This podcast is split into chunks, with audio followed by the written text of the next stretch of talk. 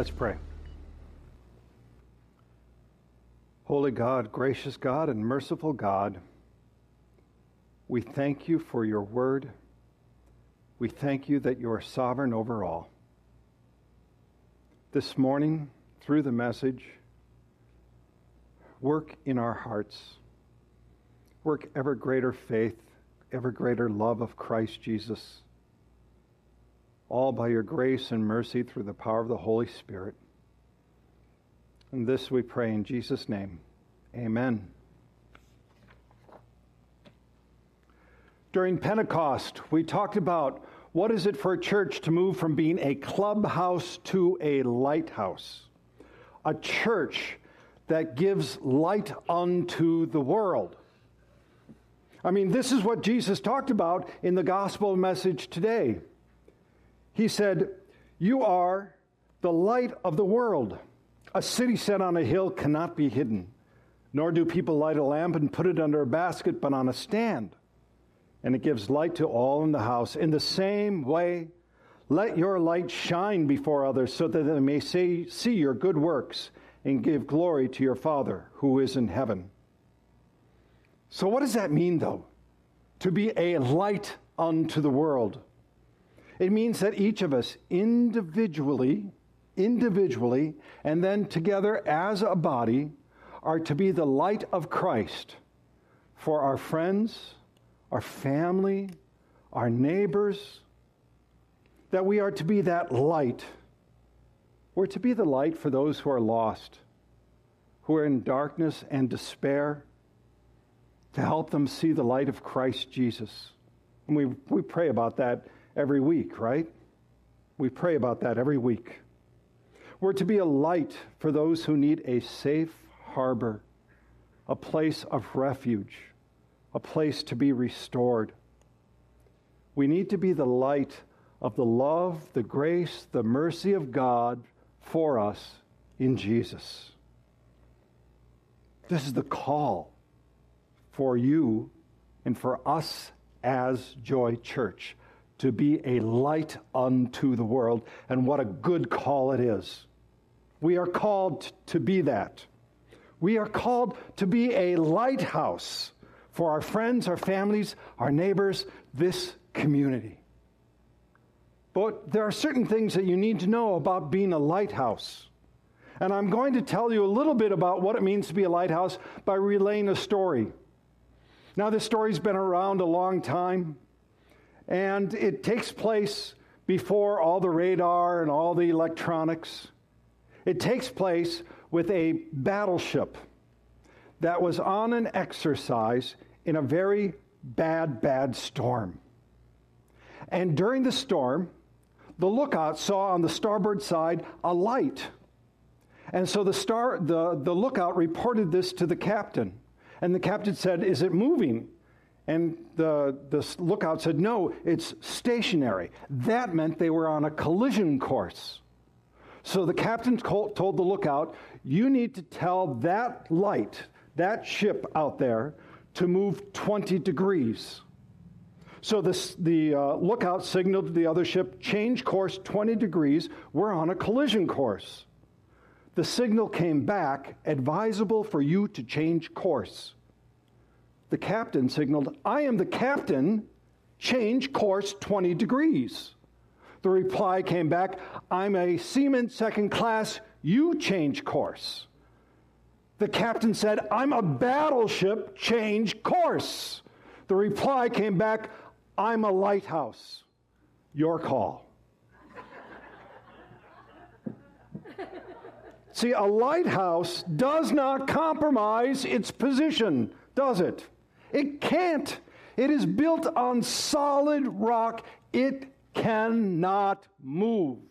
No matter how fierce the storms are, and I'm sure you've seen pictures of lighthouses where it's just being battered by a hurricane, a gale, or even frozen snow and ice and wind, everything. But the lighthouse is still there no matter the conditions, shining the light, giving safe harbor to people. In the same manner, you and I need to be that light to the world. to stand on the bedrock, the solid rock of Christ. That's why we sang the first song, standing on the solid rock of Christ Jesus, no matter how we are battered.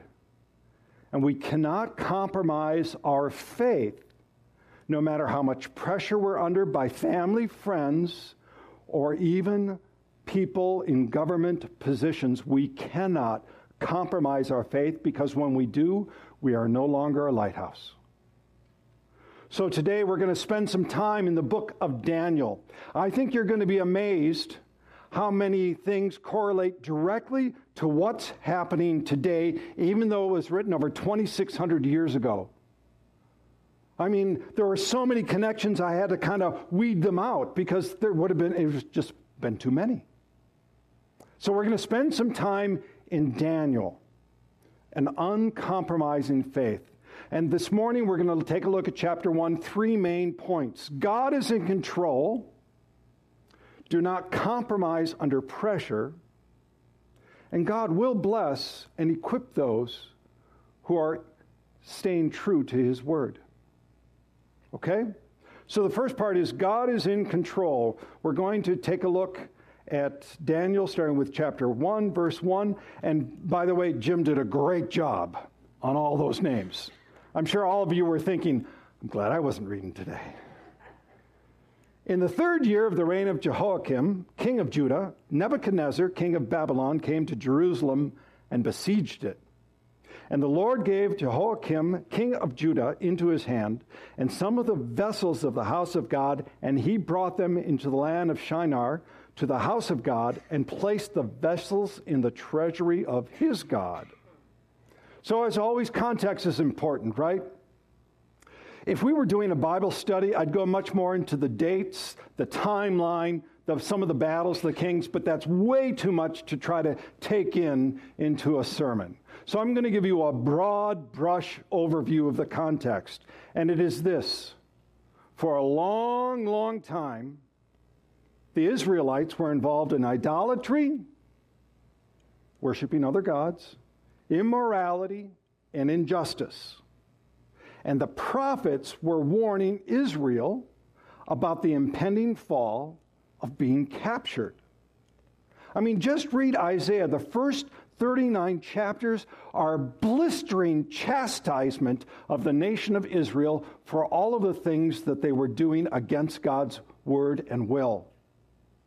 Take a look at Jeremiah, Micah, other prophets they were talking about how bad Israel got. And God was going to discipline them by letting them fall, be captured. That was the warning. And so, and actually, 605 BC, and by the way, historians can even narrow that down. They say in May or June, so this time frame, in 605 BC, the nation of Judah last tribe of Israel, fell, was taken captive by the Babylonians. Now, to the faithful Israelites, I'm sure this was devastating. I mean, Israel, Judah, was taken over by the Babylonians who had all of the pagan gods, all the superstitious rituals. And during that time, when your nation was taken over by another nation, it was seen as, an, as something that their God was more powerful than your God. It would have been devastating. But if you read the text carefully, what does Daniel say? Daniel says this And the Lord gave Jehoiakim, king of Judah, into his hand. So it wasn't that the Babylonians were that strong or Judah was that weak, it's that the Lord let this happen. Now, I've talked about the word Lord, right? In the Old Testament, when you see it in all capital letters, it means Yahweh. It's the covenantal name for God. But if you take a look at our reading today, in your Bible, in Daniel chapter 1, take a look at it. It says Lord, not all capital letters, capital L O R D, small case on the O R D. That actually is another name for God, and that name is Adonai. And it is properly translated as Lord.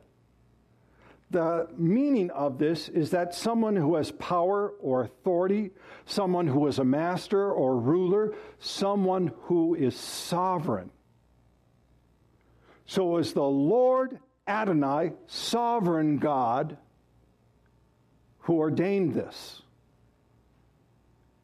who ordained what people thought was devastating and that they could never come back from.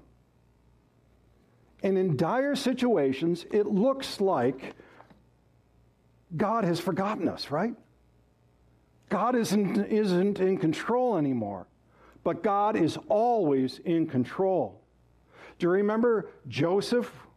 Joseph was sold in slavery, actually, was left to die, and then sold into slavery to the Egyptians. His brother sold him, or his brothers sold him.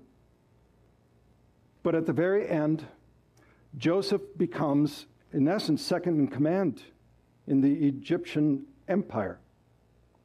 And he says this to his brothers who had betrayed him As for you, you meant evil against me, but God meant it for good, to bring it about that many people should be kept alive as they are today.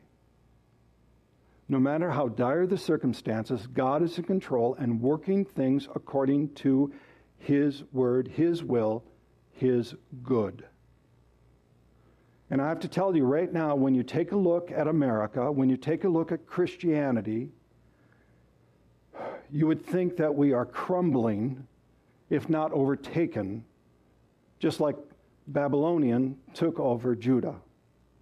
I mean, you take a look at the rise of all of the things regarding gender. You take a look at critical race theory and how that's doing all sorts of things. You take a look at the rise of paganism, and even, and I want to, I, I don't know if you know this one, but even Satan, who's the prince of all of this evil, is rising up and not even trying to hide anymore. In Phoenix, there's a Satanist organization and not long ago, just a couple months ago, they put a billboard in Phoenix with the Satan logo on the billboard, and they were bragging how their religious rituals can get around any abortion law.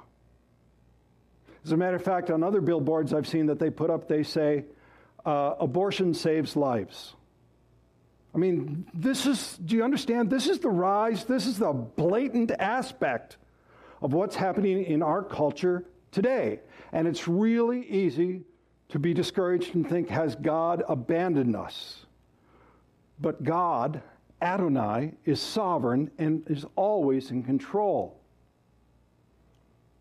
And we must not compromise our faith, no matter how much pressure there is.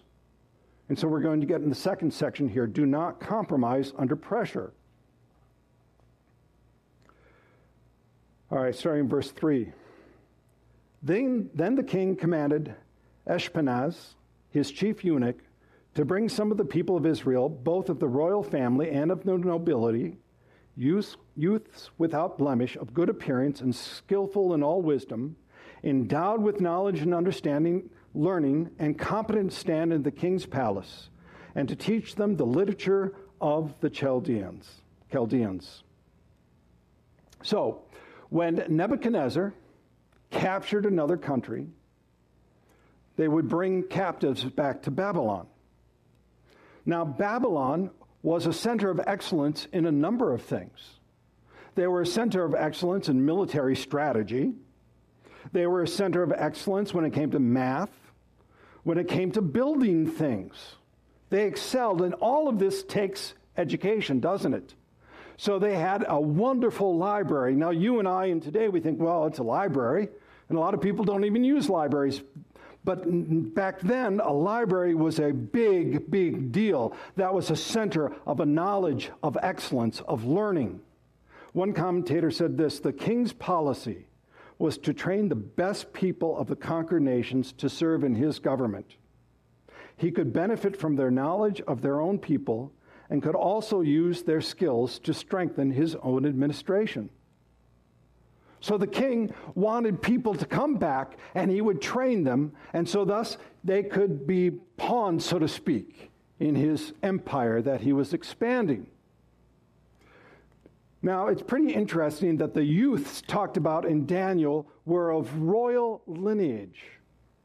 And was this a coincidence, a coincidence that they were of royal lineage? Actually, I don't think so. If you take a look at Isaiah chapter 39, remember Isaiah is prophesying about the fall of Israel. It says this Isaiah 39, verse 5. Then Isaiah said to Hezekiah, Hear the word of the Lord. Of, hear the word of the Lord of hosts. Behold, the days are coming when all that is in your house and that which your fathers have stored up till this day shall be carried to Babylon. Nothing shall be left, says the Lord. And some of your own sons, who will come from you, whom you will father, shall be taken away, and they shall be eunuchs in the palace of the king of Babylon. So here are the youth, the royal youth, even predicted by Isaiah, that would be taken to Babylon. And eunuchs, uh, in a narrow sense, were males who were castrated. But in the broader sense, this means that they were basically servants of, of the king. So in this case, think servants of the king. So these youth who became adults were ultimately pressured in many different ways to compromise or abandon their beliefs. There are three areas of pressure that we're going to talk about. Uh, the first two, I'm indebted uh, by Kent Hughes for sparking some ideas. So let's talk about these three areas of pressure. There's a pressure to change our thinking. He was to teach them the language and the literature of the Babylonians. Think about it. You had these youths who were taken out of their homeland, plunked down into a foreign country, and now they were to be steeped in the language, the literature of Babylon. Babylon had all these pagan gods, these pagan rituals, these superstitious acts. And they were pressured just by learning all of the literature to leave their faith and take on the thinking of the Babylonians. By essence, to leave Judaism behind and now become a pagan. So they were in school for three years. I hope you can start to draw the, the point already. Is that our school system now, in many ways, is no longer learning, it has become centers for indoctrination. And it is, I mean, you see the clash right now, right, with the critical race theory. Huge clash on that. There, but the, the indoctrination of sexuality and gender has been working through the school system for a long time. I mean, what evil is it to start to talk to kindergartners, first, second, third graders about, well, what gender are you? So it has become an area of indoctrination. But it's not just for the youth, right? It is also adults who f- are feeling this pressure. There is one teacher who recently spoke up and he was suspended, and this just happened he was sus- suspended because he wouldn't use any particular gender that the students wanted. So, this is from an article.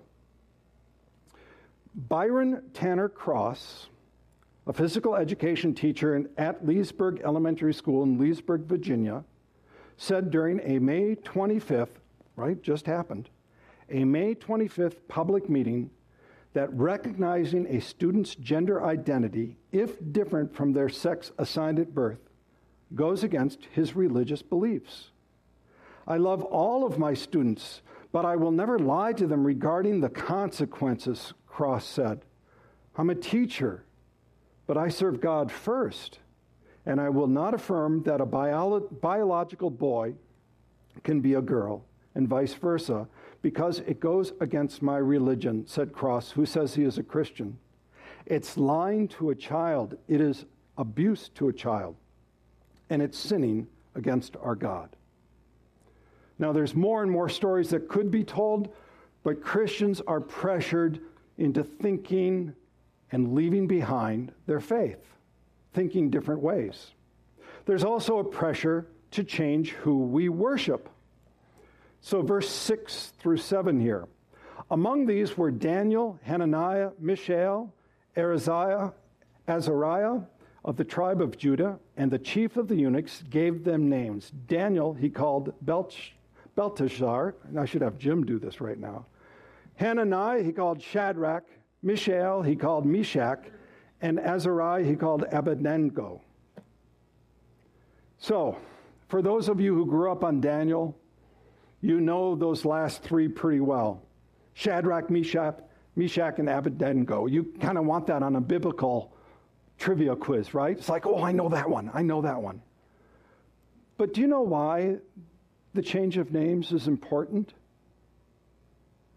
See, you start to peek under the covers here, and it's just not a random change of names. There are definite implications here.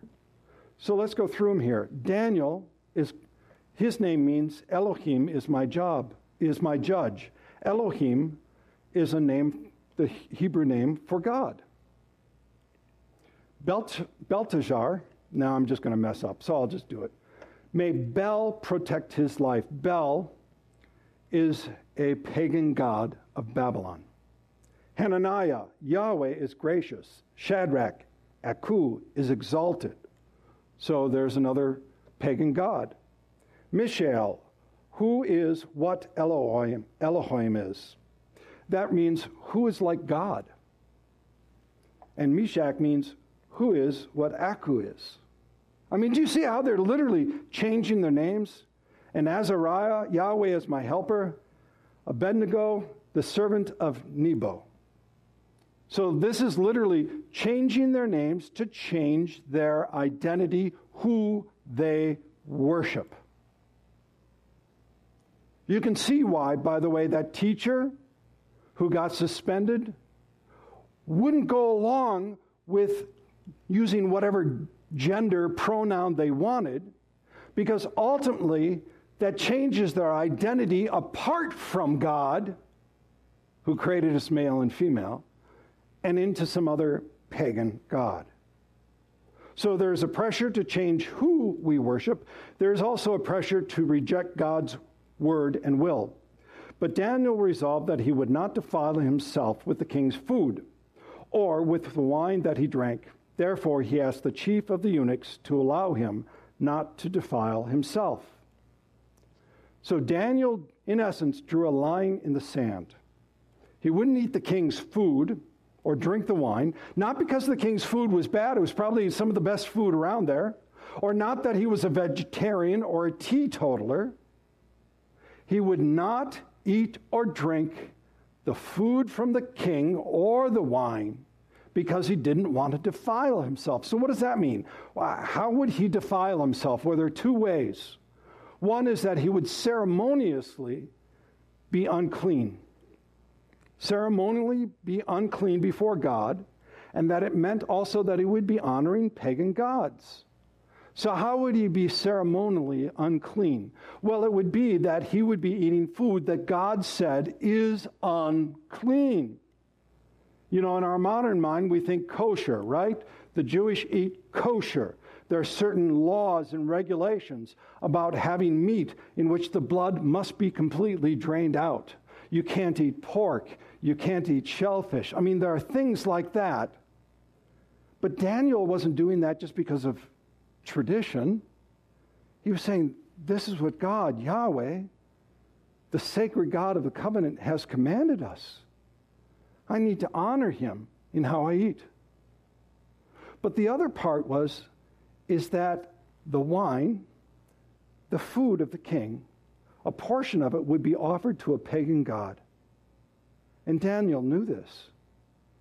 And there was no way he was going to partake of food that had been offered up to a pagan god. Now, some of us might think, well, the food, what the big deal? But if I said, Well, I'm giving you food today that has been first offered up to the spirit of Hitler, would you eat that food? You wouldn't, would you? because that would be an awful thing to do.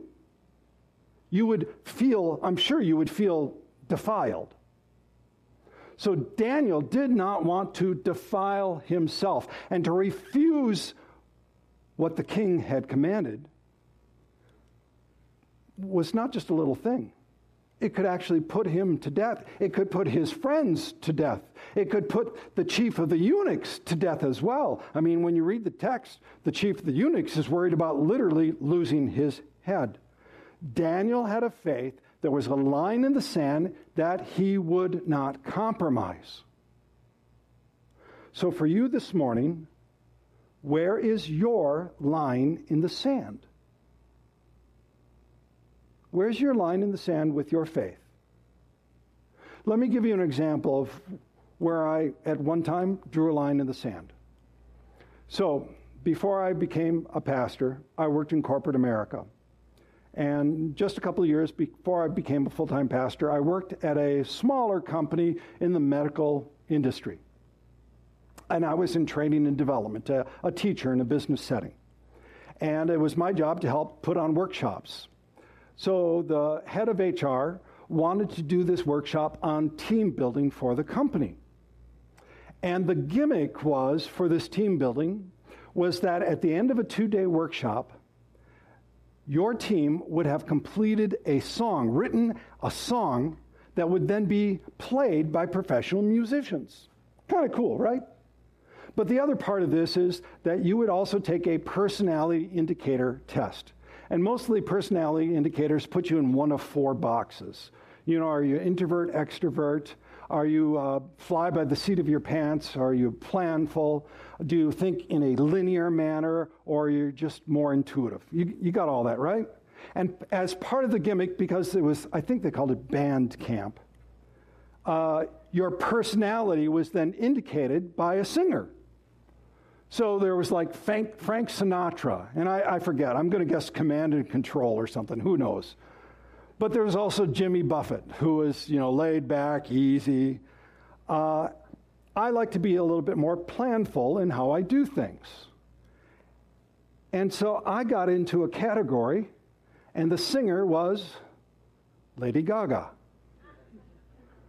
Or as I like to call her, Lady Gag Gag. You see, she stands for all of the Babylonian uh, religions that are around. I mean, it's awful what, from a Christian point of view, what she stands for. And during this time, for her live performances, she would also swallow multi, multicolored liquids during, right before the performance. And then during the performance, she would actually purposefully vomit on somebody in her band, in the group, and they were covered in this multicolored vomit and she called that art. And here I was. You see, during this whole two day thing, I was to wear a placard that had her picture on it. This was a line in the sand for me. I would not promote her whatsoever. So I went to my boss, who was the head of HR, and I explained, I, I, I wasn't angry, but I explained I could not do this. Not only was it just disgusting what she was doing, but it went against my religious beliefs. And I was willing to lose my job over it. Thankfully, I didn't, and he worked out another arrangement. But we all have to have a line in the sand. Daniel had one. I've had many different lines in the sand before. Where's your line in the sand where you will not compromise your faith? So for us here, if you compromise your faith in following Jesus, his word and will, you will not be salt or light to the world. You're going to be pressured, and you probably already are pressured into not only thinking differently, but at least being silent in the world. And if you're silent and just withdrawn, you can neither be salt nor light. And if certainly if you compromise, you can't and won't be salt or light. And Jesus said this You are salt of the earth, but if salt lost its taste, then in essence, salt has become compromised, how shall its saltiness be restored? And the answer is it can't. It is no longer good for anything except to be thrown out and trampled under people's feet. So Daniel would not compromise his faith. And you have to remember, during this time, Daniel was a teenager. He was maybe 13, 14, 15, probably at the most. But he has, was rooted enough in his faith by his family, by his growing up, that he would not turn his back on his Lord and Savior. So, God is in control, right? Do not compromise your faith even under pressure. And know that God will bless you and equip you when you are true and faithful unto Him and His Word. I'm not talking about perfect faithfulness, because none of us can be perfect faithfulness, but as long as we are, by the power of the Holy Spirit, being true to His Word in our life, God will bless you and equip you. So, verse 12, and I'm going to read through 15. Test your servant for 10 days. Let us be given vegetables to eat and water to drink. Then let our appearance and the appearance of the youth eat the king's food, uh, who eat the king's food, be observed by you, and deal with your servants according to what you see. So we listened to them in this matter and tested them for 10 days. At the end of 10 days, it was seen that they were better in appearance and fatter in flesh than all the youths who ate the king's food. So Daniel said, There was a line in the sand. Rather than stage a protest, rather than occupy Babylon, rather than to do the cancel culture thing, he simply calmly went to the chief of the eunuchs and said, okay, let me just eat the vegetables and water for 10 days, things that are not offered uh, or given by the king's food. Again, it wasn't because he was a vegetarian or a teetotaler, it's so he wouldn't defile himself. And that's the main point. He was being true to God's word because there are a lot of people who take this section in Daniel and then also a fast that Daniel did. Have you ever heard of Daniel's fast? Yeah, there's a whole thing out there. If you Google it, you'll find Daniel's fast.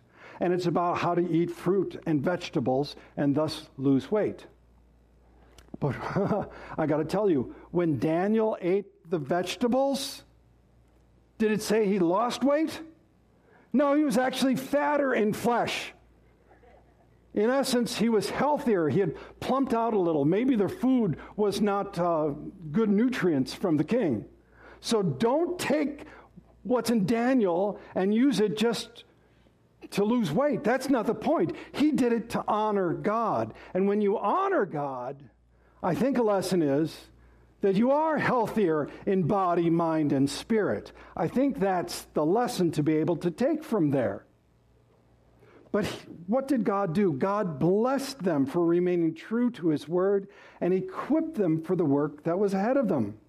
Verse 17 says, As for these four youths, God gave them learning and skill in all literature and wisdom, and Daniel had understanding in all visions and dreams. So God equipped them to such a degree that they were better than everybody else in that kingdom in, in how to think, in the wisdom of what to say at that time. And with Daniel, he also gave the gift of visions and dreams. Now, regarding this being equipped, of being blessed, we all want to be blessed by God, don't we? Anybody not want to be blessed by God? Okay, talk to me afterwards. But but we want to be blessed by God, but God also equips us for the work that is to do. And think about these four youths. They were behind enemy lines, weren't they? They were willing to go into a blast furnace. Daniel would go into the lion's den. They all had their line in the sand and they would not cross it, but God had equipped them for the work to do to be a light into Babylon. God blessed them so that they could do his work even when they were behind enemy lines. Okay, look. There's at least 10 more lessons in this chapter alone. We're not going to do all 10 lessons. As a matter of fact, we're going to stop here. But I hope you can see how many correlations there are from Daniel to our age right now about having an uncompromising faith, even when you're in a foreign culture, even when there's pressure to change your thinking to who you worship. What do we say? I'm not ashamed of the gospel, right? I'm not ashamed of the gospel. I'm not ashamed of Jesus Christ. I will proclaim him day in and day out. I will be a lighthouse no matter where I am. I had a really interesting experience as the workers were uh, doing the, the outside, the gravel, the rocks. There was one worker, and I was just going out to see how they were doing. And I said hi, and he was talking about the schedules and stuff and said, Well, we wouldn't be here Sunday. I said, well, come on, join us at 9.30. And so, you know, just jokingly. And uh, then we, that was just the opening that he needed. And so he started to talk about faith. And just recently, he had become a Christian, like two years after being the prodigal son. And so I got the gospel card, the, the bridge card. I said, Could I share it with you? So I came in the church, got out, I shared the gospel with him, front and back. And he said, That's, that's what I needed. Said, I needed to hear that. And then I asked, could I, could I pray with him? Could I even put my hand? And so I put my hand on him and we prayed right outside the door here. Was I expecting to be that lighthouse at that time? No. But God has called and equipped us to be that, no matter where we are, to be the light of Christ in this world. So, for you, thinking about it. What does it mean for you to be a lighthouse? I'd like you to consider that. Not the church, because it's really you say, say, well, the church is to be a lighthouse. Not me, the church. But what does it mean for you to be a lighthouse? How have you been pressured to compromise following Jesus? And finally, are you willing to stand firm in your faith? To draw that line in the sand in following Jesus, even under pressure. Those are the lessons from Daniel. Let's pray. Gracious God, Heavenly Father, we thank you for the love that you have for us in Christ Jesus. We thank you that you are steadfast throughout all time. Help us through the power of the Holy Spirit to be steadfast in our faith to be a light unto the world. In Jesus' name we pray. Amen.